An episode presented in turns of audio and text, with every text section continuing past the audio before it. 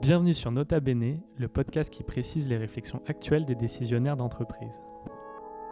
Dans chaque épisode, des experts RH vous partagent leurs analyses et leurs conseils pratiques actionnables pour vous permettre d'optimiser vos prises de décision professionnelles. Nota Bene est un podcast produit par Supermoon, le leader français de l'engagement au travail. Pour plus d'informations et pour obtenir une démo, rendez-vous sur le site supermood.fr. Bonjour, bonsoir, je suis Pierre Taman Lecac, votre animateur. Aujourd'hui, nous allons aborder un enjeu très important, la communication interne. Quand on parle de communication interne, cela concerne l'entreprise au niveau organisationnel, culturel et opérationnel. C'est un rouage essentiel dans les questions de performance, de management, d'engagement et de cohésion des équipes.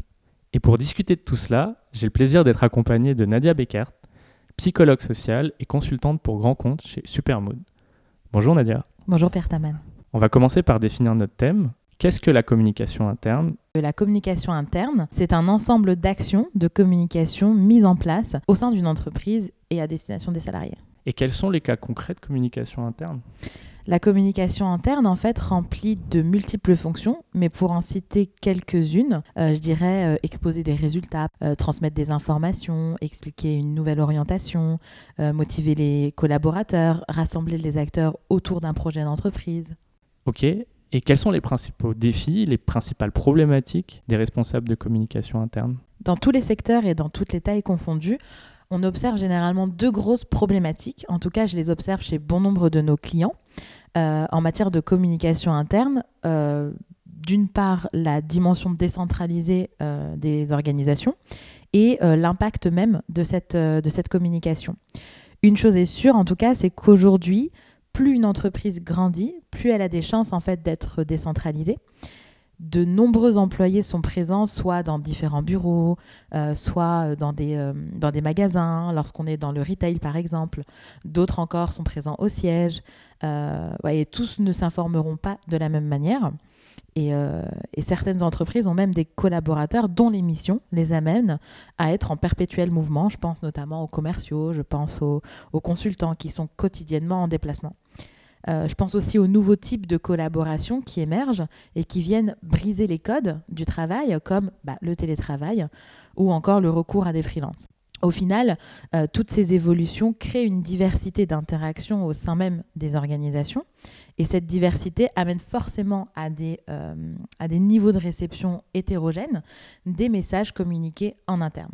L'autre aspect, c'est la portée de la communication interne en elle-même. Aujourd'hui, j'observe chez beaucoup de nos clients que les collaborateurs se plaignent énormément d'un manque de transparence ou à contrario d'une saturation d'un trop grand nombre de, de, messages envoyés par la direction. Dans tous les cas, ça nous donne en fait une communication qui est inaudible et donc inefficace dans son objectif d'engager euh, les équipes. Et aujourd'hui, une communication interne qui a de l'impact, c'est une communication interne qui informe bien et qui mobilise ses collaborateurs. Ok, très bien. Euh, il y a un chiffre du rapport Gatehouse 2019 qui stipule que 52% des employés estiment que le manque de compétences en communication de leur N plus 1 est le premier obstacle de performance. Qu'est-ce que cela t'inspire?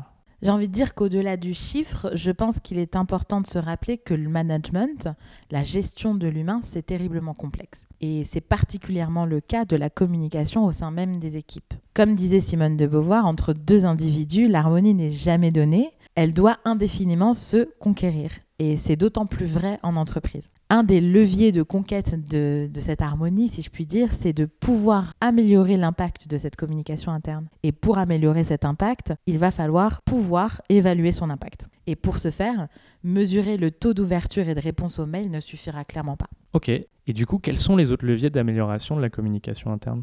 Le meilleur moyen de pouvoir identifier des pistes d'amélioration, c'est d'aller directement sonder les collaborateurs, notamment via des micro-sondages internes, comme ceux qu'on peut proposer chez Supermood. Vous pouvez tout à fait demander à vos collaborateurs s'ils trouvent que le contenu est pertinent par rapport à leur perception des enjeux de l'entreprise. Est-ce que le format est suffisamment agréable et facile à comprendre? Est-ce que la fréquence est adaptée, etc. D'ailleurs, avec Supermood, on accompagne nos clients avec une proposition de sondage régulier, adaptée à leur contexte, qui aide à identifier des leviers d'action pour améliorer les différents aspects de la communication interne, notamment en prenant en compte trois axes essentiels. Le premier, le sens de la communication, de la direction vers les collaborateurs ou encore des collaborateurs vers la direction ou même entre les collaborateurs. Le second, ça va être les différents moyens de communication, à savoir à quel point les informations sont accessibles, quels outils sont à disposition des collaborateurs pour ce faire, etc. Et enfin, le troisième, la qualité de la communication. Est-ce que les collaborateurs pensent finalement que l'information est de qualité? Est-ce qu'elle est fiable? Est-ce qu'elle est facilement compréhensible, etc. Ok. Euh, et pour finir, est-ce que tu aurais un conseil pratique actionnable pour nos auditrices et auditeurs qui souhaitent justement améliorer la communication interne au sein de leurs entreprises? Mhm. Bah, mon conseil, ce serait de prendre en compte la dimension émotionnelle dans votre communication interne. Ça va passer notamment par des bonnes pratiques comme organiser des événements fédérateurs ou encore favoriser l'expression de la reconnaissance entre collègues. Et ça va avoir un véritable impact sur votre culture d'entreprise et, et au final sur votre marque employeur. Mais finalement, surtout, rappelez-vous de demander l'avis de vos collaborateurs. Souvent, les idées d'action sont juste à portée de main. Merci Nadia. Merci Pierre Taman. Si vous avez apprécié cet épisode, n'hésitez pas à le partager, à vous inscrire sur nos plateformes de streaming ou encore nous laisser 5 étoiles sur Apple Podcast. Nota Bene est un podcast produit par Supermood, le leader français de l'engagement au travail. Pour plus d'informations et pour obtenir une démo, rendez-vous sur le site supermood.fr.